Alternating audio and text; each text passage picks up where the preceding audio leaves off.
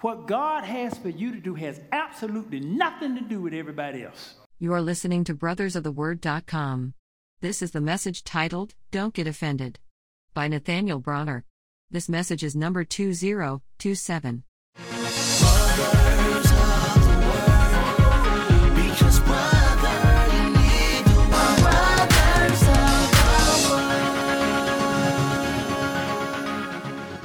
And now for Don't Get Offended. Welcome to Brothers of the Word, because, brother, you need the Word.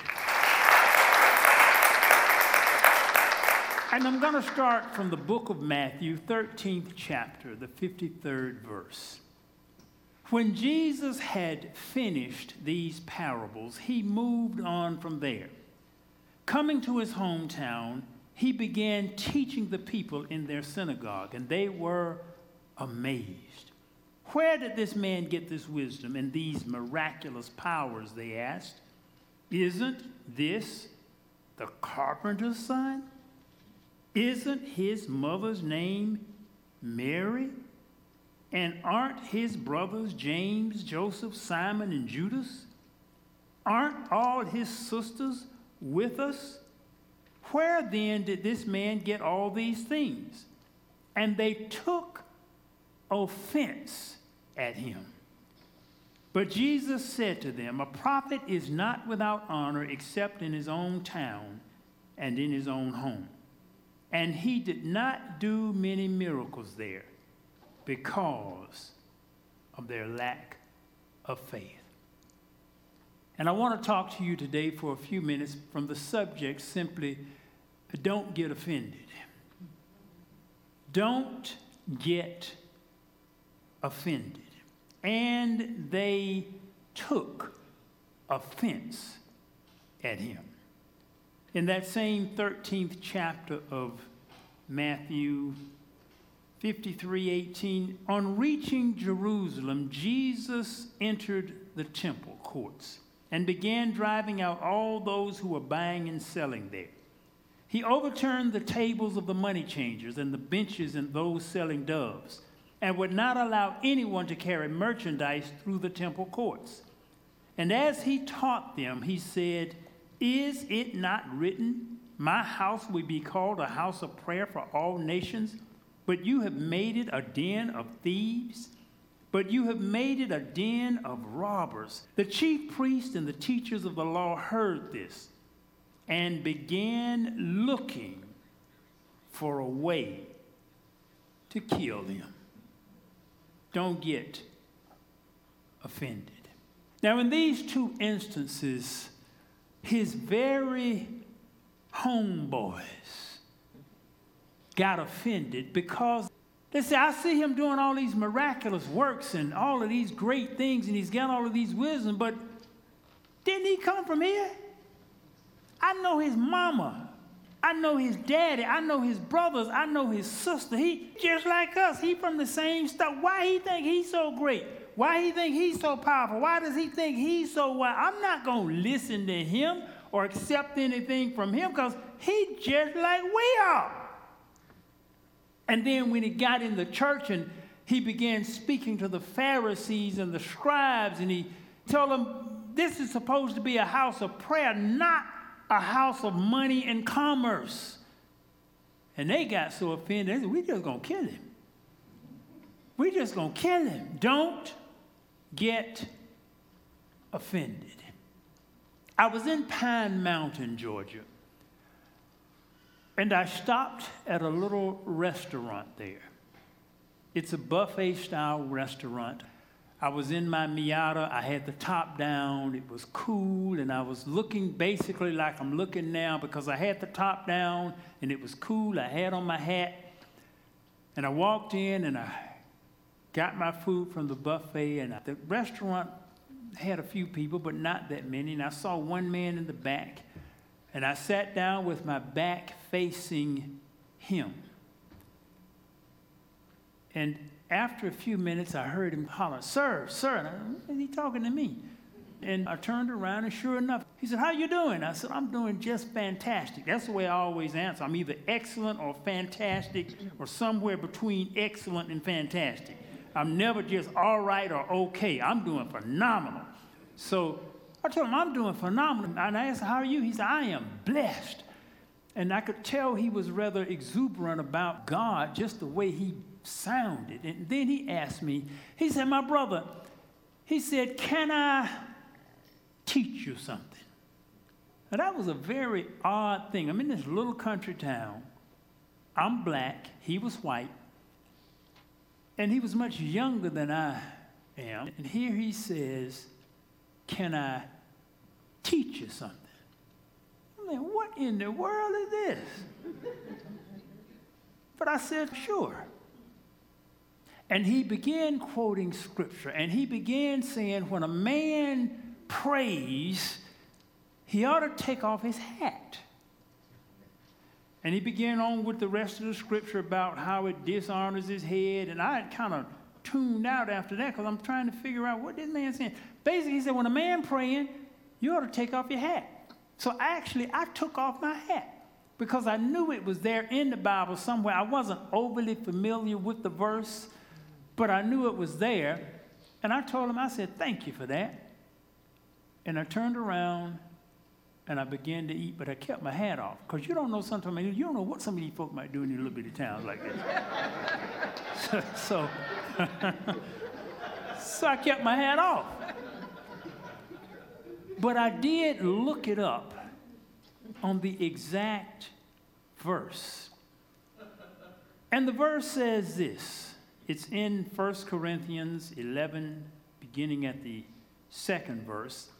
I praise you for remembering me in everything and for holding to the traditions just as I passed them on to you. But I want you to realize that the head of every man is Christ, and the head of the woman is man, and the head of Christ is God. Every man who prays or prophesies with his head covered dishonors his head. When I read that, and you know, I've read through everything in the Bible multiple times, but some things you just don't, it doesn't, you know, grab you. I'm reading through the Bible again now, and I'm hearing some things that I never heard before. So every time you read through it, you get something different. And I had read this verse, but it just didn't apply. It felt like one of them old, old biblical things. And then I began thinking, and the spirit of offense began to rise up. I said, first of all, most of the folk in this restaurant didn't pray in the first place, hat or no hat. I said, that's the first issue. I said, and most of the folk in this restaurant, I haven't seen a single person do any kind of praying, black or white, no matter what that color. Not one person has bowed their head and given God thanks for the meal but me. And he gonna pick me out talking about I don't need my hat on while I'm giving thanks to the Lord. So you see how easy it is for the spirit of offense to arise. But I had to check myself. Turn, look at it. Sometimes you need to check yourself. You know that sometimes you need to check yourself. So I had to check myself. And I read the scripture. Now, it talks about a man should not pray or prophesy with his head covered. Then it goes right on to talk about a woman in her head. I'm not even going to get into that because so, Pastor, are you saying that when the women come up here to pray, they need to have? No, I'm not saying that at all, but I am saying you need to read the verse.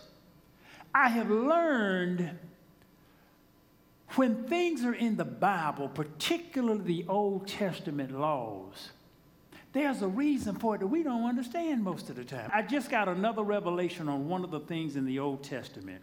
And I never understood this because some of that stuff be a little crazy to me. And it talks about you should not wear wool and linen at the same time. I'm saying to myself, what difference that make? If you got on linen and wool, why in the world? What? I could never understand that was one of them crazy laws that made no sense to me until I was watching a scientific explanation of it. Wool has a vibrational resonance frequency of about 5,000. Anything below 15 is dead. Linen has the identical resonance frequency. Now, you have to have some pretty expensive and elaborate equipment to measure resonance frequencies. It's the natural vibration of a thing. And if you understand frequency and physics and resonance, you'll understand it. But it talked about how wool has a resonance frequency, linen has a resonance frequency. They're both very high, and they're both energizing and health giving and life giving. But when they are combined, they cancel each other out. So now you go from something that has extreme energy and extreme life to something that promotes death. And I said, that's why. Never understood it. It sounded crazy until I understood the science behind it. That's why the Bible said you don't wear wool and you don't wear linen.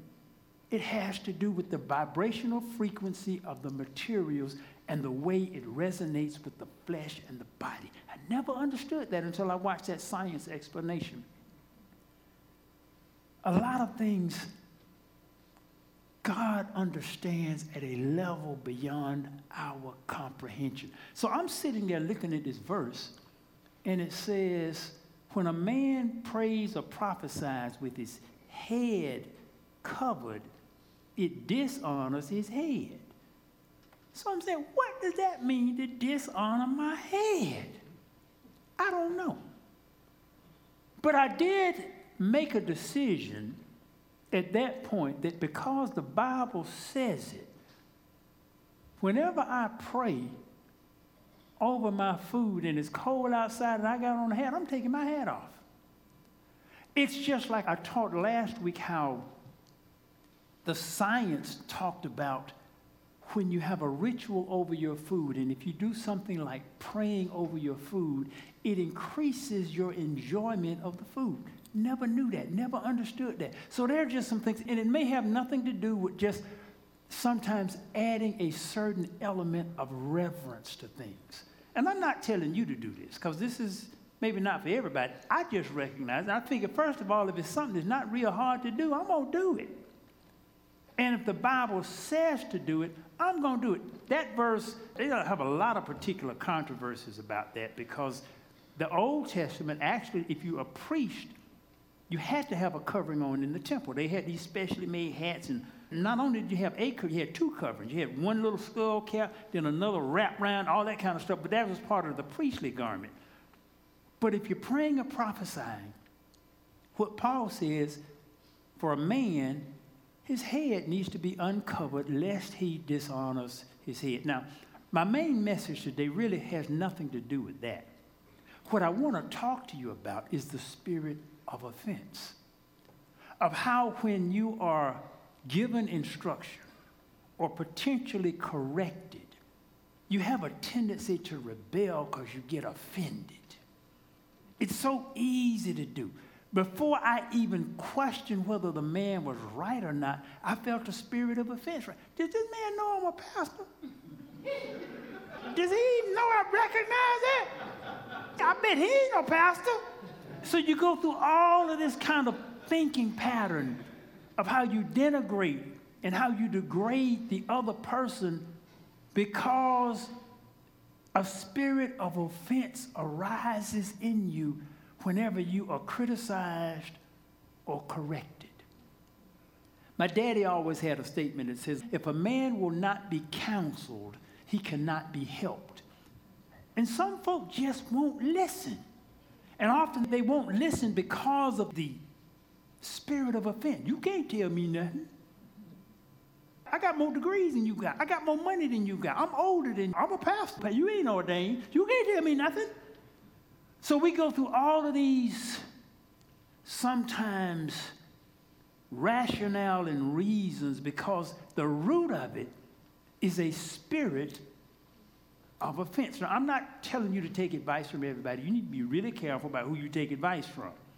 But I want to give you three basic rules whenever someone criticizes or corrects you or says, like that man says, Can I teach you something? So, is it okay right now for me to just teach you something? I want to just give you, when this situation comes up in your life, and you don't know when a person is sent, you don't know who they are. You don't know whether this person is an angel. And see, angels don't necessarily come down in a, they don't glow. They're not in a robe. They may be sitting there in a bum's raggedy clothes. And you don't know how God will send his word to you. So you got to learn how to filter and how to filter it through your own spirit so the spirit of offense does not block truth coming into your world. So, three things that you need to always ask before you shut something out and before you consider it not from God or you become so rebellious at it that they can't help you because you just offended. The first question you need to ask is Is it true? That's why the first thing I did was pull out my Bible. Now, I didn't have a physical Bible, but I got one on my phone. I got all of the translations. So I pulled it out and looked at it through several translations. So the first thing I wanted to know is it true? Is what this man just told me, is it true? And I didn't take his word for it. I looked it up myself. And it was plain as day. If a man prays and prophesies with his head covered, he dishonors his head. I said, hmm, I'd never thought about that. So I had to wash away the fact that I was the only one in the restaurant prayed over his food. That didn't matter. What God has for you to do has absolutely nothing to do with everybody else. And see, that's one of the first things. Look, yeah, yeah, I know you're saying I need to come to church, but I come to church more than they do. All my friends don't have come to church, so why are you getting on me about coming to church? I'm the best of my group. It has nothing to do with your group. It has to do with what has God and what is God's word and what is His Spirit led you to do. So my first thing we do is look around everybody else. He see any. That's why he said, "Hey, you, you, the one who's praying over his food, you." Couldn't tell anybody else that because he didn't see anybody else praying over their food. But yet the spirit of offense would have said, Why are you picking on me? Why don't you get out and go and preach to all these other folks, tell them they ought to be praying over their food? Why are you gonna come pick on me praying over his food about my hat and it's cold outside? So the first question you need to ask yourself is it true? And sometimes people may come to you about something in your personality or the way you behave, the way you act, and all this kind of stuff. They may even tell you your breath stink. Now, you're going to get offended if somebody tell you your breath stink. Is it true? You may, you, you didn't ask yourself, is it true? Now, I will admit some people could use a little bit more tact. But you can't necessarily, because they may be short of time, it may be their nature, and they just may not like you. They may be glad to tell you that. But the thing is, you need to ask yourself, is it true? That's the first question. Always the first question. Are they speaking truth to me or not? And if you can discern that it is true, and if you discern it's false, let it wash over you like water off a duck's back. Don't let it get in your spirit. Don't let it get in your mind. Don't let it bother you. You just discard that and let it go. If it's false, give it no additional mind. But if it's true, then you move on to your second question. If what they have given me, if what they have told me, if this is true, am I going to change? Am I going to do something about it? Am I going to take this advice, take this criticism, take this correction, take this course of action? Am I going to do anything about it? Because you got two paths. You can either say, that's wise. That person is talking to me out of experience, or that person is talking to me out of something they know. I can see the value of it. Yeah, I don't want to do it, but yeah, they're talking to me out of some experience. So if you know it's true, the second question, am I going to do anything about it? Yeah, I know my breath stinking, but it's just going to keep stinking. I ain't going to change it. So that's the question. Am I going to do anything about it?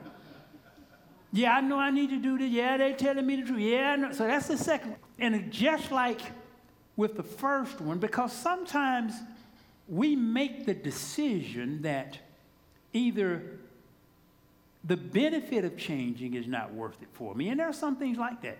I mean, I've had people tell me, Mr. Bronner, you know, when you come in sometimes, you don't speak. You are just kind of, you know, most be, hey, y'all, you're not like that. You come in sometimes, you don't even speak to folks.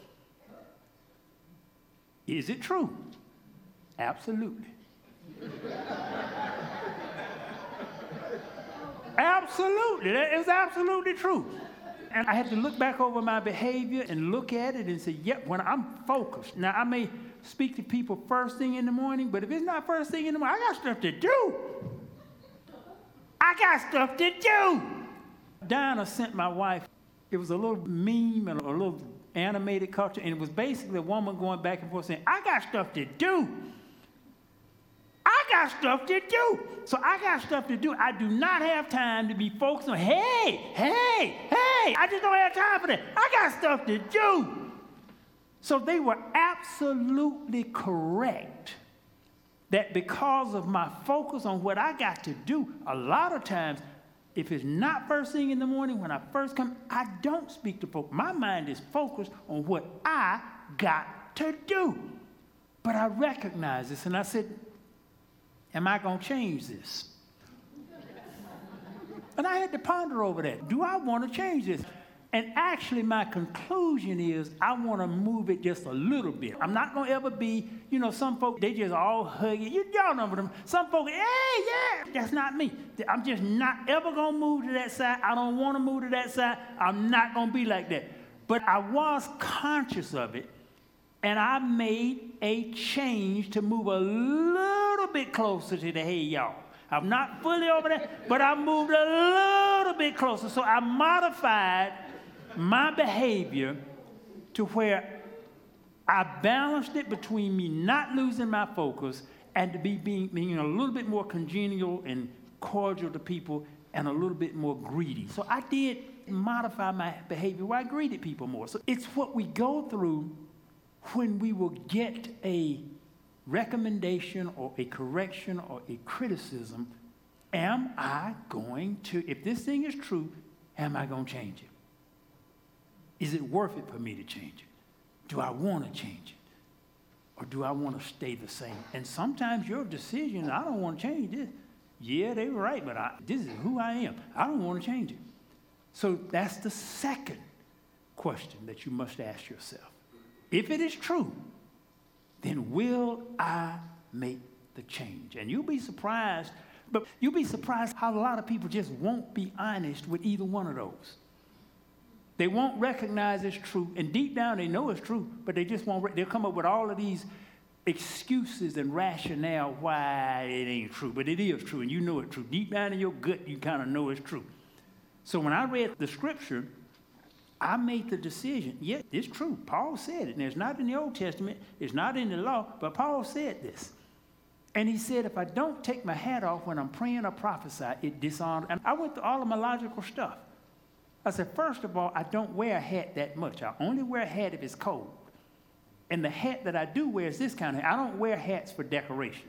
You won't see me with one of them little sporty caps, and I don't wear it in the sun to keep sun because I love the sun. So if anything, I'm trying to get more sun. I'm laying out in the sun. So the only time I'm going to have on a hat is when it's cold.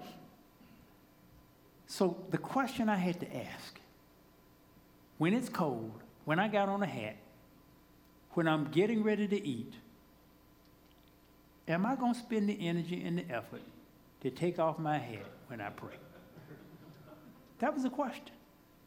And that's a real question. I don't know what dishonor my head means, to be honest.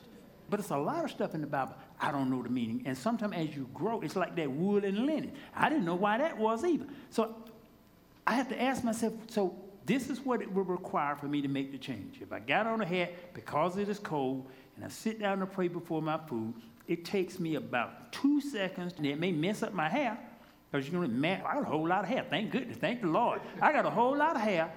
And if I put on a hat, it mashed down my hair. So the question is will I take the two seconds to take my hat off, pray over my food, and then if it's still cool, put my hat back on? That was my question. And that was my dilemma. You need to go through the same process. Is it true? So that's the first thing. Is it true? Yep, it was true. Am I going to make the effort and expend the energy to make the change? And I decided I would because, first of all, it's not that much. I can spend two seconds taking it off and two seconds putting it back on. I can do that just in case. But I could feel it's like some churches, you stand when the word is being read, and some you don't. Most you don't. But do you know when you stand when the word is being read, there's a greater reference to it? You feel different. You just do.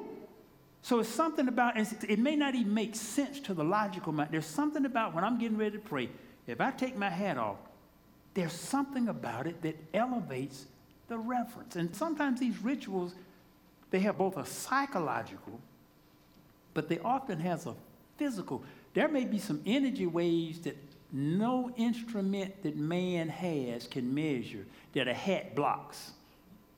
I mean, that's possible. It's just like I would have never guessed the linen in the wool had something to do with magnetic or nuclear resonance frequencies. I'd have never guessed that. I don't know what's coming out of my head. That may be a beam right now coming straight up to the Lord, and when I put my head on it, block it. I don't know. I don't know. And then it's opposite for women. Men are supposed to uncover their head. Women are supposed to cover their ass. So why is it different for me? If there's something going on, wouldn't it be the same? I don't know. God didn't tell you the why. Just like he didn't tell you the why, he didn't tell you the why with the washing of the hands before you eat. He didn't tell you because we didn't know anything about germs until a couple hundred years ago. He didn't tell you all these microbes and germs and bacteria and viruses be on your hand. So therefore, wash your hands before you eat. He didn't give you any explanation. He just told you to do it. He didn't give you any explanation on a man taking. Now, I'm not dealing with the women. That's y'all's business. I'm trying to get my own head straight. You all said a pastor trying to get his own head straight. I'm trying to get my own head straight. This just dealing with me. It's not a big thing, but I'm teaching you the principle of the spirit of offense and what I went through dealing with it. So, first, is it true?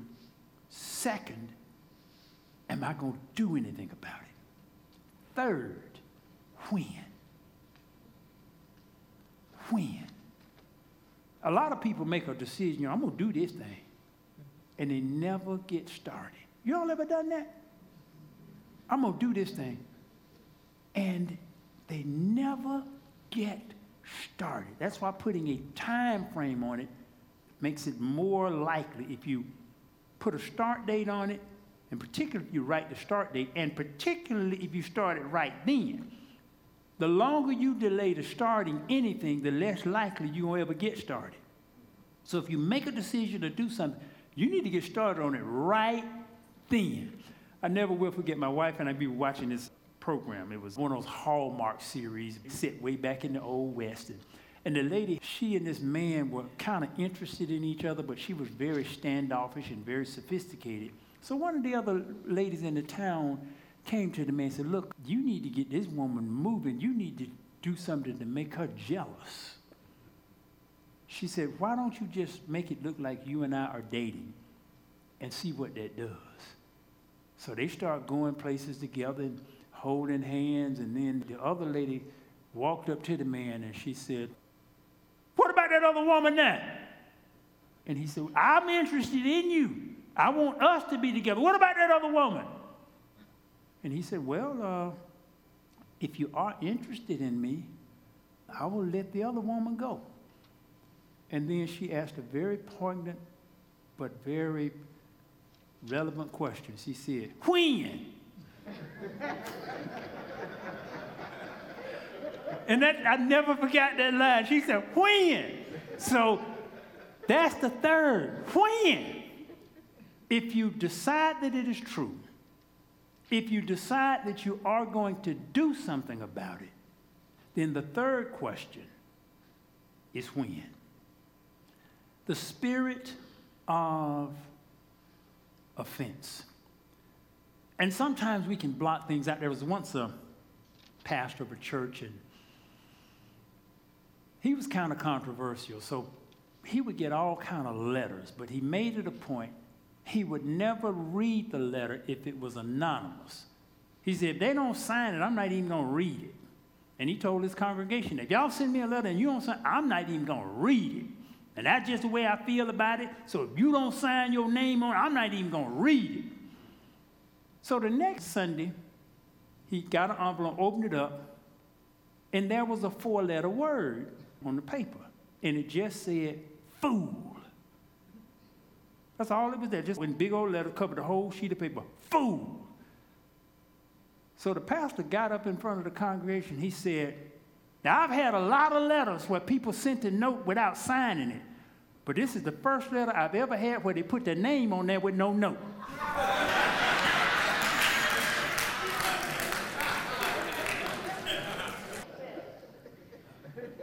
Proverbs 15:31 If you listen to constructive criticism, you will be at home among the wise. If you reject discipline, you only harm yourself.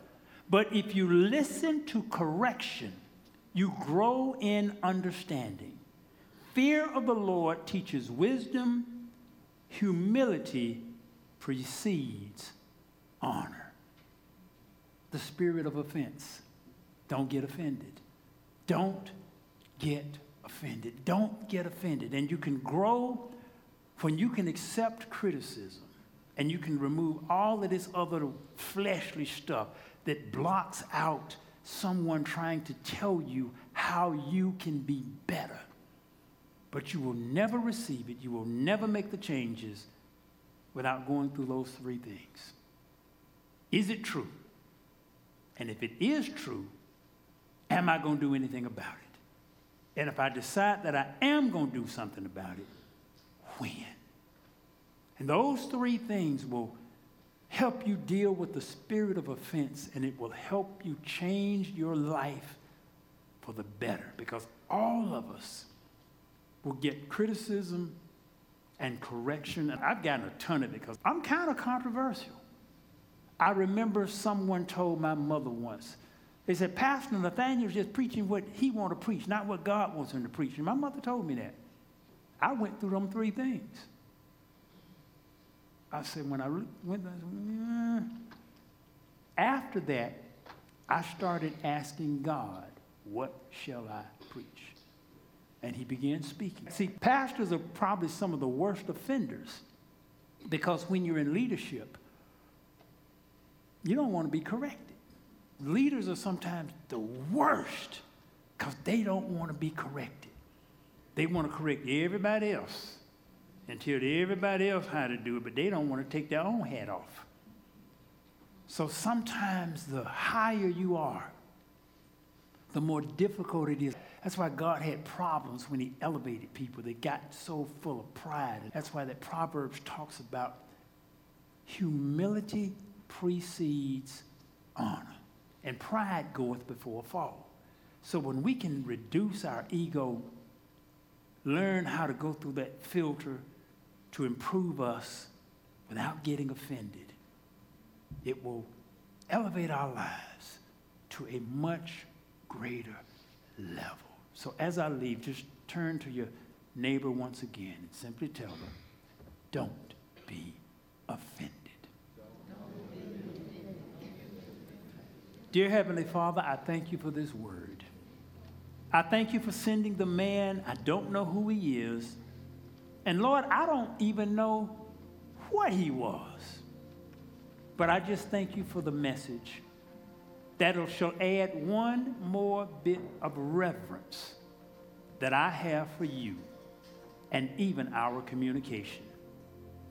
I just thank you for all of the correction that you have sent into my world. Help me to keep my spirit humble, to keep my spirit open, and to listen for your messengers when they have a word for me, that I may hear and heed in a hurry. In thy Son Jesus' name, we pray. Amen. Pastor James, if you close us out for today.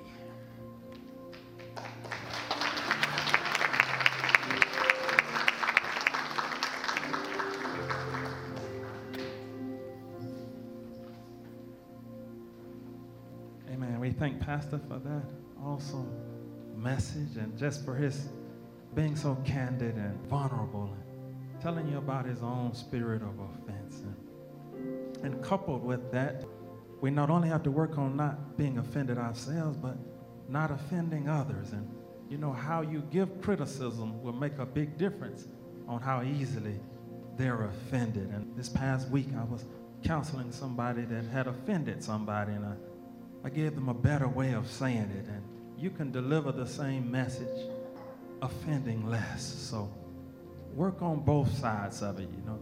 Before you go to correct somebody, think about it and say, what's the best way for me to deliver this message? And you just say a prayer and ask God to give you the words, and you'll find that there are ways that are better than other ways, and just telling them straight. So take both sides of being careful not to be offended and using pastor's three steps. Is it true? Am I going to change it? And when? And then when you have to give others criticism, think about how to best do it. My father, he used to use his compliment sandwich where he would tell you something positive, then he would give you the criticism in the middle and something positive in the end. And they have some other, perhaps better methods today. So just do some studying on it and like I said, pray before you go and, and correct others. And I think Miss Sharon had a testimony you wanted to give on this. Everybody.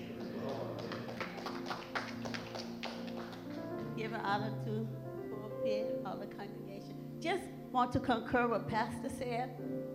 I was on the roster to pray today. And every time it's time for me to pray out, the Lord told me that I am one of the prayer warriors. It's just like, what am I going to say, but what he was saying about the covering. I got dressed this morning. God told me to wrap my head. up. That's why I look like the queen. Okay. So, um, he said, as Pastor say, well, for the men is different from the women, and I'm honoring my head. So anytime you see me, I'm honoring my head because I asked my head, my husband, I asked her, like, boo, how do I look today? I'm like, I'm okay. He said, you're good, you're good. Yeah, you look good. And I, I just want to concur that God had me to wrap my head up today. And Yvette, I started to call her Pastor Yvette, but Yvette called me and reminded me that you're on the roster to pray today, and that's why my head is covered. Amen. Amen. Thank you for demonstrating the word today. Amen. We're with heads bowed right now. There's anybody in this place and God is leading you to declare him Jesus your Lord and Savior or to recommit your heart and life unto him. The altar is open at this time for you to come and us to pray with you.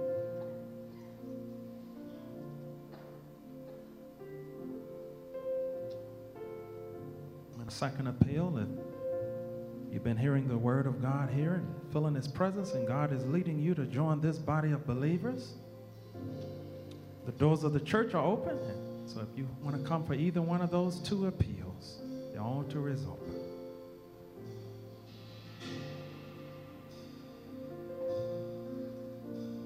And you know, sometimes even we can get offended by the word. We can be doing things and reading the word, and it'll convict us. And we'll get offended and say, you know, that was old fashioned way. This is a new martyr. And we'll make excuses for our behavior, doing things that we want to do in our own flesh. So even take this message today and make sure that you don't even let the word offend you because God's word will convict you. And you can let conviction turn into offense. So guard your hearts and make sure that you guard your minds. Amen. Well, stand to your feet. I'm going to ask Miss Genesis if she'll come and close us in prayer. Hello, everybody. Before I close us out in prayer, I did want to go over. So, my uncle was right. It does say, well, it says a thing about men, it says a thing about women. And it's up to each of your interpretations. After saying that, in verse 16 of the same chapter, it says, But if any man seem to be contentious, we have no such custom, neither the churches of God. So I personally interpreted that to me, it's up to you to decide based on your relationship with God. So if you feel like God's telling you to wrap your hair, well then if you don't, it would be considered a sin. But I would like each of you to judge it accordingly and talk to God about it and not just like brush it off. Like you can, but also yeah. So may you please bow your head and close your eyes for a word of prayer. Dear Heavenly Father, thank you for bringing us to your word, for letting it correct us without viewing eyes, Lord, so that we can be vulnerable and personable with you and you alone, so that we can trust you and your word above any type of criticism, above any type of judgment, Lord. For you say you alone can judge us, Father God. And I just say thank you for that, that compassion, that mercy, and above all, Lord, that discipline that you're trying to instill in us because you love us. So, Lord, as we continue our lives, as we decide on how to interpret your word, as we read your word and actually try to digest it, Lord, let us not be offended by you, but let us hear the truth in every person that comes to speak through you, Lord, even if it's not in the tone, even if it's not in the vocabulary that we wish to hear it. But God, let us just give thanks in every single thing that comes into our ears. Let us give thanks in everything that we experience and give that experience back unto you, Lord. Because you love us, and at the end of the day, you will always love us. And that is the greatest gift we will ever receive, greater and worth any offense that can be taken. Thank you, Lord, that you came and died on the cross for our sins, where you were persecuted, spat on, and you were whipped, Lord, for us. So if we are offended, Lord, if it's too late and we've already gone to anger, Lord, let us remember what you did for us. And let us try to find peace and harmony once again. I just pray that you're with us through that process, that you remind us of your love, and that we are with you, walking with you, seeking you above all else. It is in your Son's name that I pray. Amen. You are listening to brothersoftheword.com. This was the message titled, Don't Get Offended, by Nathaniel Bronner. This message is number 2027. That's 2027. To listen to thousands of free messages, or to send this message number 2027 to a friend, go to brothersoftheword.com. If this message has been a blessing to you and you would like to help support this ministry, go to iwanttogive.com. That's iwanttogive.com. Listen to brothersoftheword.com often, because, brother, you need the word. Brothers of the Word.